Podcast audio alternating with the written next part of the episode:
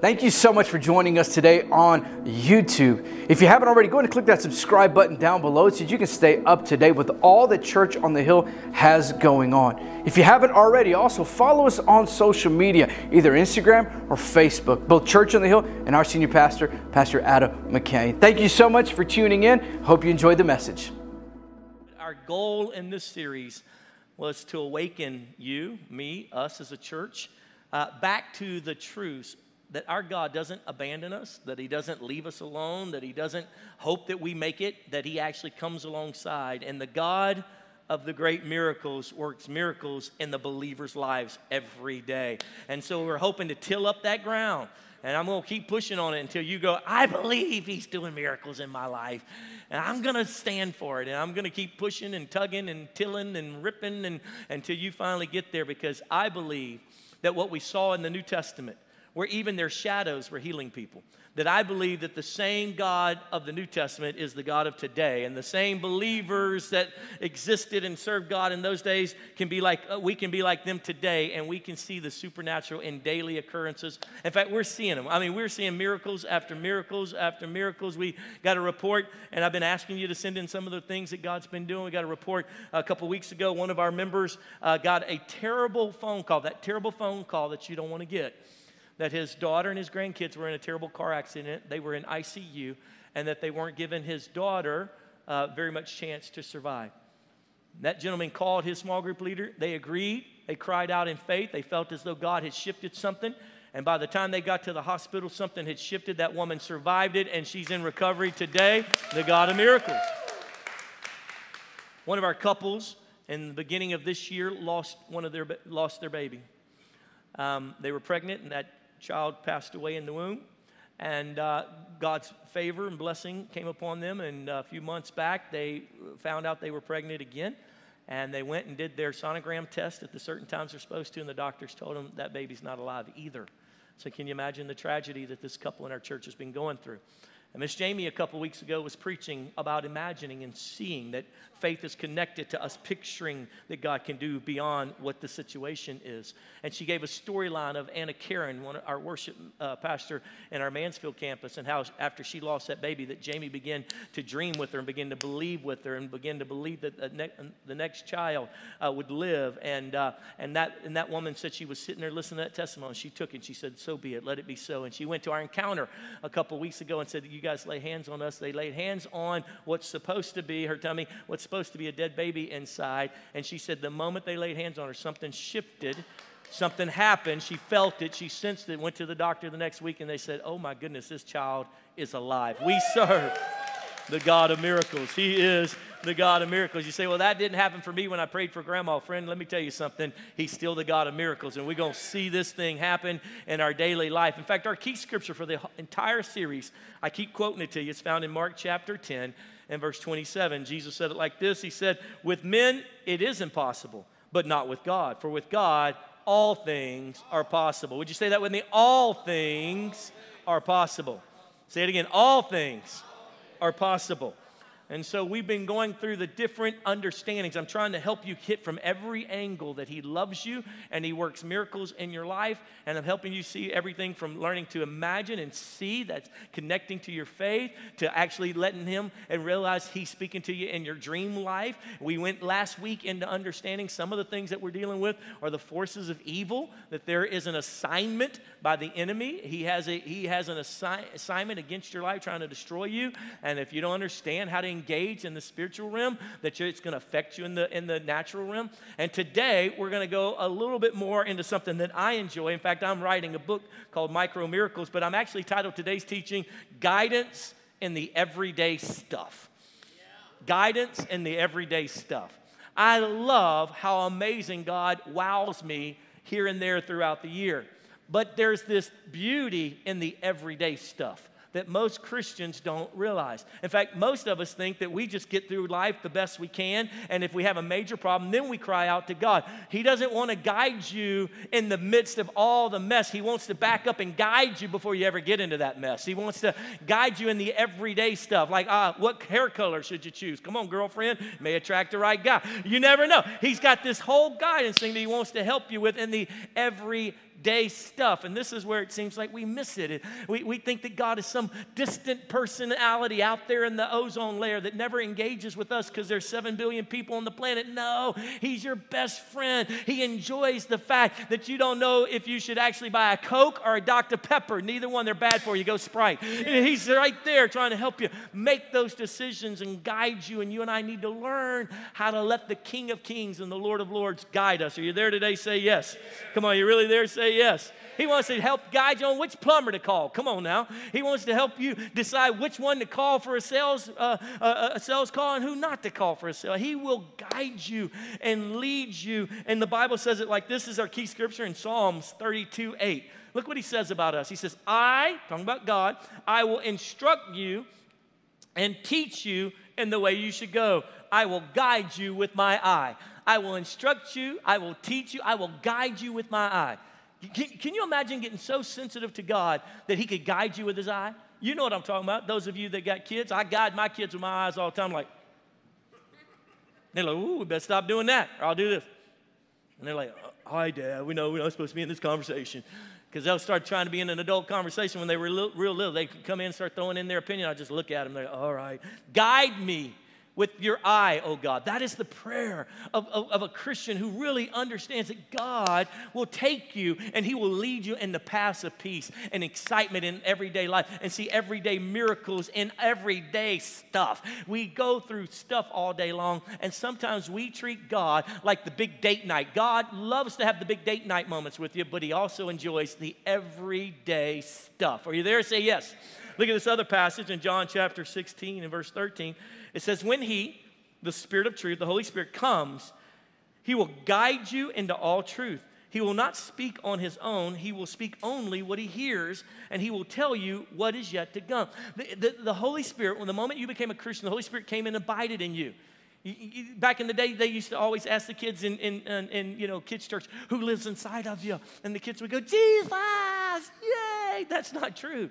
Jesus came in the form of a man. He died. He was buried. He resurrected. And the Bible says he's seated at the right hand of the Father. His Spirit, the Spirit of Christ, if you will, dwells in us. The Holy Spirit dwells in us. That's who he sent to dwell in us. And so that's why once you became a Christian, you started feeling guilty about sin. Before you were a Christian, you didn't feel bad about stealing from people or, or punching somebody in the face who did you dirty or something like that, cussing somebody at once. You didn't feel bad about it. You're like, they deserve it, and I got more where that came from. But once you became a Christian, the Spirit of the Lord came inside of you, and he starts grieving you when you start acting like a fool. You start going, man, man, I just, I just can't. I, I'll never forget the one guy said, man, I just can't get high anymore when I smoke dope. It's just not working.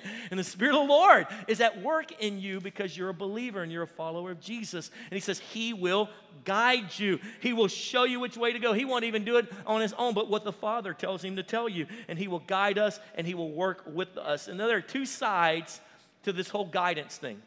Let me help you out a little bit here. There are two sides. And let's start with the first one. The first side of this whole guidance thing is when we initiate the conversation. Most of us are really good about that. Oh God, I'm in trouble. Help. But some of us are terrible at asking God for guidance because you're American. Yes. And you think you know everything. Yes. And you know what? You, your mama raised you don't ask for help. Your daddy didn't ask nobody for help. That's why y'all stayed lost out in the country for years at a time, because he wouldn't stop and ask anybody for help. Because some of you, that's just the way you were raised. You don't want to impose on anyone. You bring that into your Christian walk with the living God. And you don't ever ask. You don't ever ask for help. But look what Matthew chapter seven and verse seven says. Ask, and it will be given to you. Seek, and you will find. Knock, and the door will be open to you. For everyone who asks receives. Who receives? Who? Only the good Christians. No, that's not what it says. Only the good Christians. See, that's your problem. Most of you think, well, I'm not good enough to even ask because I made a sin yesterday or the day before. Friend, you probably sinned on the way in here today. Just, just, all right, so just get past all that and recognize that you and I have been forgiven and that he is growing us and maturing us, and we are, we're on a journey, and we're getting a little closer to being like Jesus, a little closer to being like Jesus, a little closer to being like Jesus. He says, everyone who asks receives, and he who seeks finds, and to him who knocks, the door will be open. And so you and I have to realize that part of this whole process is it starts with this when we initiate it, when we say, God, I, I need help. And I don't know why we don't do that. And let me ask you, why do you only ask in the big moments? Once you've gotten yourself so far in trouble that you, that, like a little child, hey! help, I'm drowning. Well, what if you would have asked before you jumped in the pool for a little bit of help so you wouldn't drown? And that's where I think we miss it. We miss it in the everyday stuff. We miss in saying, God, can you, before I even get going today, Lord, I know I've got to meet a certain quota in these cells today. Could you guide me? Can you guide me so I don't waste waste time being frustrated with folks who don't even want to buy our product? God, could you just, could you guide me this morning as I'm driving to work? Could you guide me on what I'm supposed to do today as I engage in my business, as I go forward in what I do as an activity? God, would you guide me on what school to put my kids in and which one not so I don't waste a whole year? God, could you guide me? Can you, if you ask, everyone who asks receives. This is a problem because our problem is in trusting and believing that he actually wants to guide us. And until we get past that, we're going to find ourselves circling some of the same mountains in our life. Like, well, I'm back doing this all over again. Why do I still have a problem with this? Well, because you keep making the left turn when he keeps trying to say, if you took a right right there, you'd be a lot better. No, I like a left. Left, left works out for me. Okay, well, you keep circling that problem then. Hope it works out for you, buddy. And then here's the second side of this whole guidance thing, and that's when he initiates the conversation. First side, many times, and that's not order of importance, but many times it's when we initiate it. But there's another side of this whole guidance, and that's when he initiates it. This happens to me all the time. The Spirit of the Lord will just nudge me. I just feel like God wants me to do this or call this person or something like that. And when you and I engage in obedience to what he is initiating, supernatural things happen so fast. It's unbelievable. Why? Because then what we're doing is we're aligning with what he's trying to accomplish in the day instead of trying to get him to align in what we're trying to accomplish today. And so that's what this whole guidance thing comes. He wants to guide you in the everyday stuff. He wants to guide you on what meal you're supposed to prepare. He wants to guide you in what doctor to pick. He wants to guide you in the everyday stuff, what channel to be on and what channel not to be on, what music to listen to and not to listen to. He wants to guide you in that because he loves you, because he has a plan for you, plans to prosper you, the, the Word of God says, plans to advance you. And those of us who are learning to follow his guidance are those who are seeing the daily miracles and the supernatural experiences. Are you still there? Say yes. Can I give you a couple of biblical examples of this? Would that be okay? Can I share a couple of them with you? I love this passage in the book of Kings, First Kings. Turn there with me. And this is a storyline about a woman, a widow woman, the Bible calls her, and her engagement with a man of God. And this widow woman has, according to this passage, has come to the end of her life. They're in the middle of a famine. They're in the middle of an economic downturn. She's, she's lost her husband. She's got a child. She's, got a, she's a single parent, and she doesn't have any income source for whatever reason. Either she's lost her job or just uh, because, you know, she, she, the, um, she's been fired. Whatever the reason is, we don't know. We just know that she's without income, and she's like everyone else in the midst of this horrible, beyond a pandemic. They're in a horrible season, kind of like the twenties here in the United States, where there was no food and people were scrambling around and people literally were dying of starvation. And look what it says. It says that the prophet comes to her, and he's sitting at the front of her city. And uh, what in, in Jewish times, the Jews had this real culture of honor. So if you went out um, uh, to, to get water at the well, you know, they didn't have running water, so they would go out and they would get water at the open well for every city, every little town, every little province had their little well, and the people could draw water from it, and, uh, and then they would go about their duties of their day, whether washing clothes or food or whatever you needed, masonry work, whatever you needed water for. And so she goes to the well to get water, and here's this traveling man of God has come, and he's sitting there, and he doesn't have a way to, they would have the little hook, but he had no cup or anything. So he said, well, could I have some of that? As she's lowering down her little bucket, he said, sure. She said, sure. He goes, listen, by the way, I'm, I'm really hungry. Uh, do you mind uh, if, if, if I could have something to eat? And she goes, well, actually, you know, I've got this little bit of um, flour left, and what I was going to do was make a little cake and, you know, like a little, you know, flatbread, if you will, and eat it with me and my son, and then we're going to die.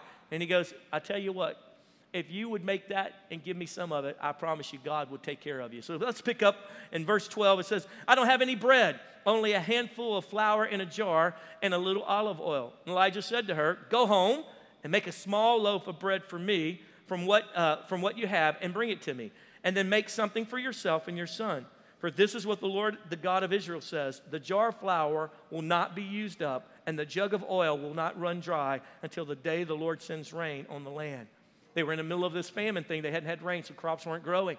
So she said, okay, I'll be guided by the Lord. And the man of God asked me to do it, so I'm going to do it. So I, she shared her little flour. And when he says a loaf of bread, he's talking about like a little pancake size. And she got hers. And the next day, that jar was full of was full of flour and, and full of oil in our oil jar. And the next day, and the next day, and the next day, and it went on for months and months and months and months. Supernaturally, it began to keep filling itself up. Why? Because when we let God guide us, He supernaturally takes care of us. And you say, I don't even know how we're paying the bills right now. All I know was the Lord told me to give that car away. All I know is the Lord told me to be faithful to the tithe, and I just, it just keeps happening. I can't even explain it. There have been times in Jamie and I's life where I could not tell you where the money was coming from. Couldn't tell you. Can't tell you how it happened. It was, it was a little discount here all of a sudden, and a, and a little forgiveness of a debt over here, and then and then all of a sudden, you know, we got this sale. It was, it was on sale, and so and so next thing you know, someone brought us some groceries, and it was just supernatural. Why? Because we were letting Him guide us. How about this other moment? And I think this really connects with some of you guys in business, where David had this moment where he was fighting against the Philistines in Second Samuel chapter five. And so David had raised up an army, and they were fighting folks, and, and the enemies of God, the Philistines, were attacking the people of God. And so David, a good strategic planner, a, a guy who's been in many, many battles, he lined up the troops and was going to go about how to do battle like he had always done. Think about this. Some of you have always done business a certain way, and then the Lord speaks to him. Remember, there are the times when we initiate the conversation, and times He initiates, and God says to him, hey, hey, I want you to try something different. David says, I'm sorry. He said, I want you to circle back around from behind them, and uh, and I just want you to wait on them. I know you don't have as many men as they do, so you're probably going to lose anyway. So why don't you try my little strategy thing? And David says, mm, okay. So let's pick up there. And verse twenty-two says, the Philistines came up and spread out in the valley. So David inquired of the Lord. What did he do? He inquired of the Lord. He asked God for help. And God answered him. He says, do not go straight up, but circle around behind them and attack them in front of the poplar trees. Well, that's not a good strategic plan to, to attack them in front of the poplar trees, okay? Because it gives them more defensive uh, positions. As soon as you hear the sound of marching in the tops of the poplar trees, move quickly, because that will mean the Lord has gone out in front of you to strike the Philistine army. So David did as the Lord commanded, and he struck down the Philistines all the way to Gibeon to Gezar. So, Gezar. So you got to get this. So he circles back around in, in this kind of poplar tree grove, if you will. The, the Philistines turned around, and God said, but the moment you hear the rustling in the tops of the trees, pull back. Because God said, because what I'm going to do is I'm going to send my army. Come on, have you ever have you ever seen those movies where all of a sudden the, the, the, the angel army comes forward? And I was thinking more like the ghost army, but don't do that. But all of a sudden, you know, I was thinking all the all the sci-fi movies and stuff. But uh, and all of a sudden, David and them pull back, and God Himself destroys the enemies of God. Because David said, "Yeah, I'll do what you said. I'll let you guide me." It doesn't make sense. It's not a practical way of doing warfare. I've never learned that in warfare school. Not sure if that'll work, but because you said it, Lord, I'll let you guide me. See, this whole thing comes to trust. And we have a hard time trusting God. I have a hard time trusting God. I really have a, a difficulty at times like, is that you, Lord? Is that me? Is that the pizza I had last night? I mean, what is, like, I'm not sure if that's even you. And so even when I ask Him sometimes, I think I ask Him for help out of even insecurity, doubt that He even will respond to me.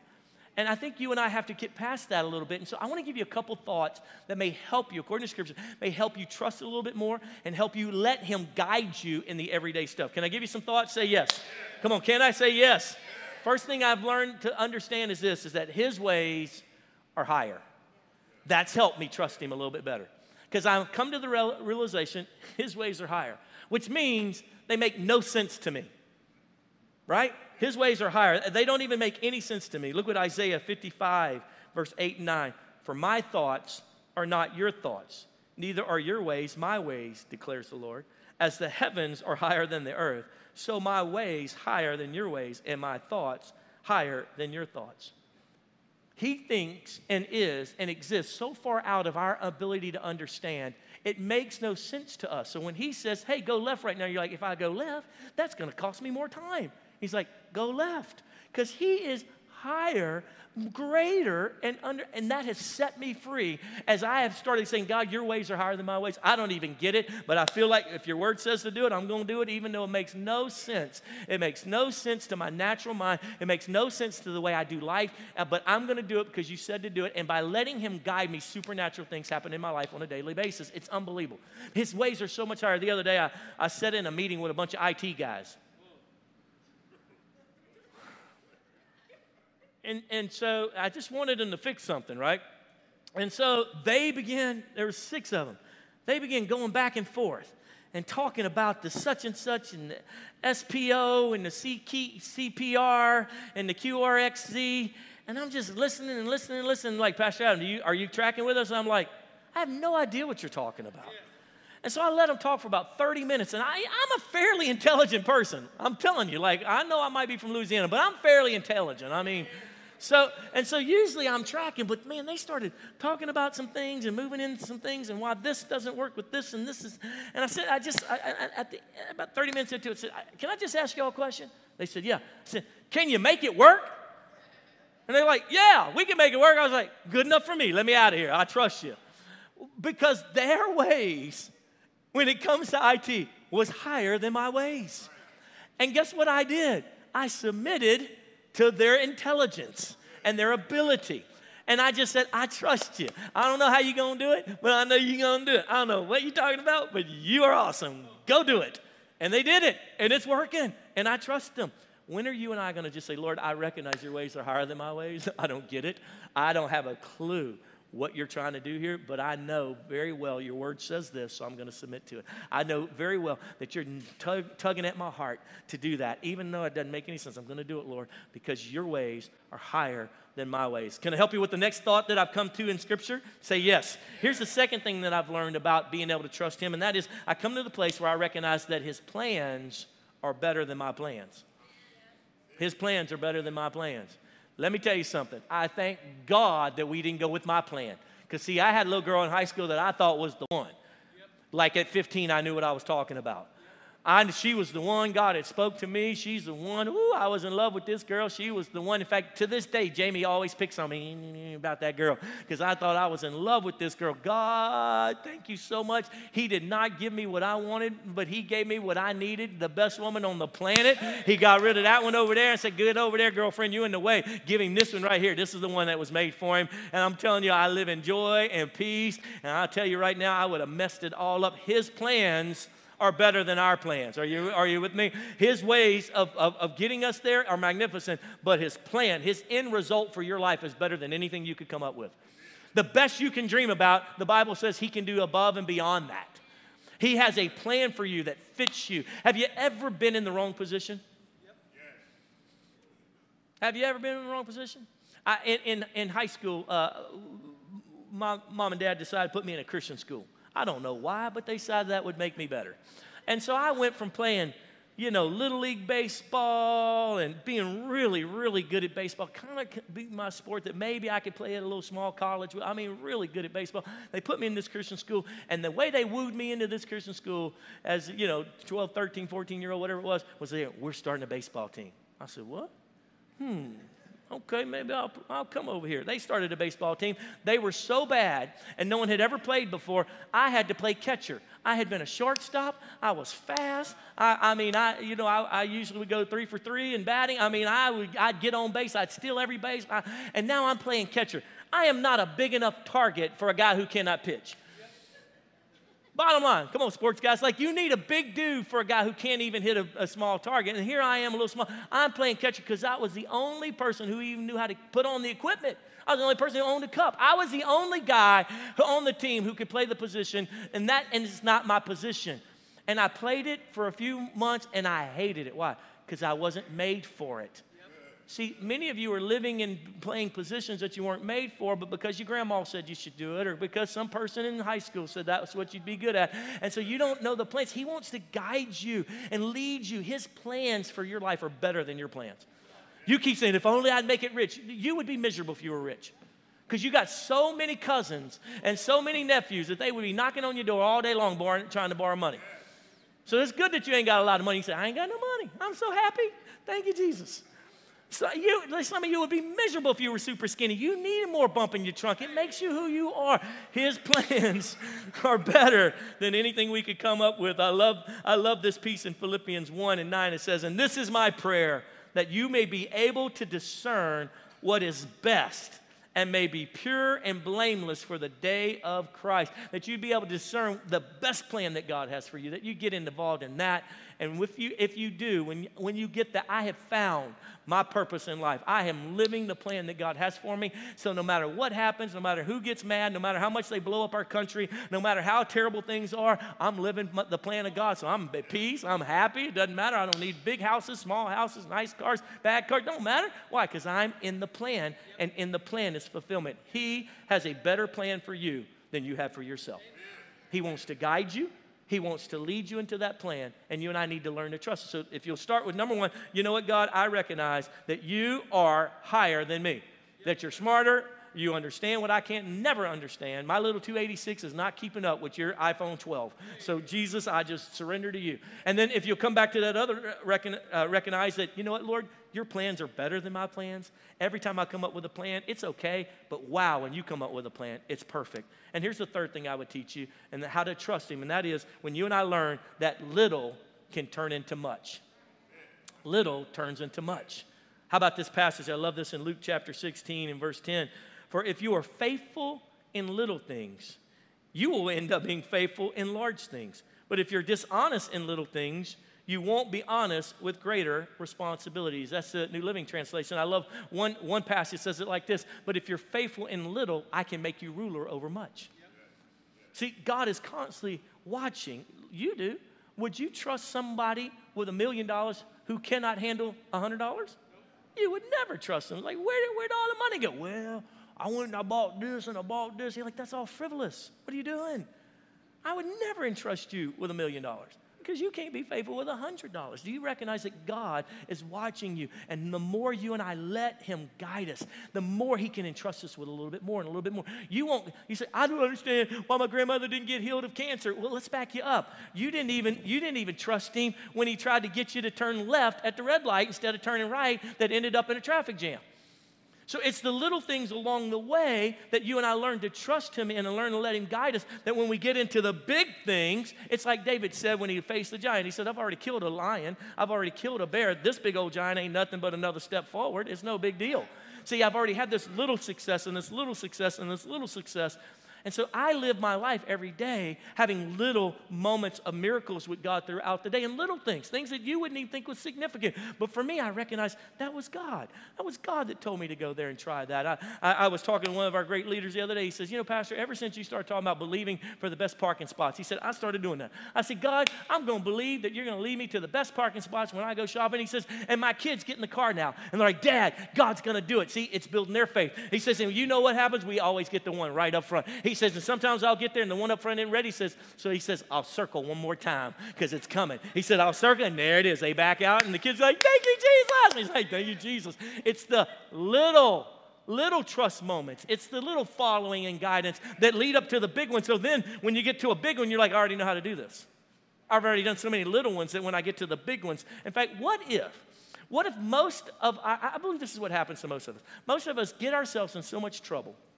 We're doing our own thing, and we get in so much trouble. And I picture it like this. You've gotten so lost. You're so down in, in, in inner city somewhere, down some off street. You have no idea where you're at. And then you realize, I'm about to get jumped. I'm about to get mugged because I ain't supposed to be here. And then you start crying out to God, God, help me. And you want God to kind of airlift you out. Bring his giant helicopter, pick up your vehicle, and move you to a safe place. And most of us, that's when we cry out to God. But what if?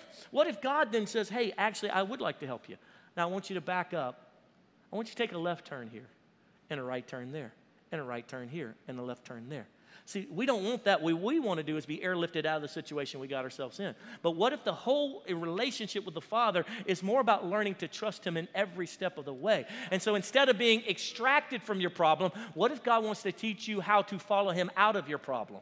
What if most of our issue is so much less about he doesn't love us and he doesn't have good things for us? And what if the issue is so much more about you got yourself into this, I want to help you get it out, but I'm trying to teach you to listen to me, to listen to my nudge, to watch my eyes. See, you cannot be led by his eyes if you're not looking at his face. That's where our problem is at. And so we're looking at ourselves in the mirror. We're looking at where we want to go, and we're never looking into his face to say, this way? Okay, good, this way. All right, got it, got it. Oh, no, don't go that way. Okay, I'm going to stop right here. Okay, don't go any further. I'm, ooh, all right, you, you, I trust you. Come on now. And because we don't do that, we find ourselves in major situations, and then we want emergency evac. And we're mad at God because he didn't do emergency evac, when really he's like, hey, listen, I love you. In fact, my bigger plan for you is to trust me. So how about you back the car up, go left right here, go right right there. No, I want to be, I want to be taken out supernaturally. I want to be left. Where are you, the one who protects and saves? He's like, I'm trying, but you won't wake up every day and let me guide you out of the situation that you got yourself into. And then once you learn to get guided out of the situation, then you can be learn, you can learn to be guided into the situation, that his favor and his glory. I live in the favor and the glory of God. And I take wrong turns all the time. And I have to put that thing in reverse and back it out. And, I, and I've gotten smart enough not to go too far down that wrong direction before I recognize this ain't the right way. Uh, help! And he always, always guides me out. Why? Because those who ask will receive. Hey guys, wasn't that a great word today? You know, I'm so thankful that the Word isn't limited to a Sunday morning at a certain time or the four walls of the church building, but it can go through whatever time you may be watching this, wherever venue you might be at. The Word of God can minister to you no matter where you are. You know, if you're interested in partnering with what Church on the Hill is doing, not only locally, but globally, you say, I really want to invest with that, with Church on the Hill, in advancing kingdom business. You can do so by partnering with us by sending a donation to P O Box three eight one five, Cedar Hill, Texas, seven five one zero six. Hey guys, we love you. We look forward to seeing you again.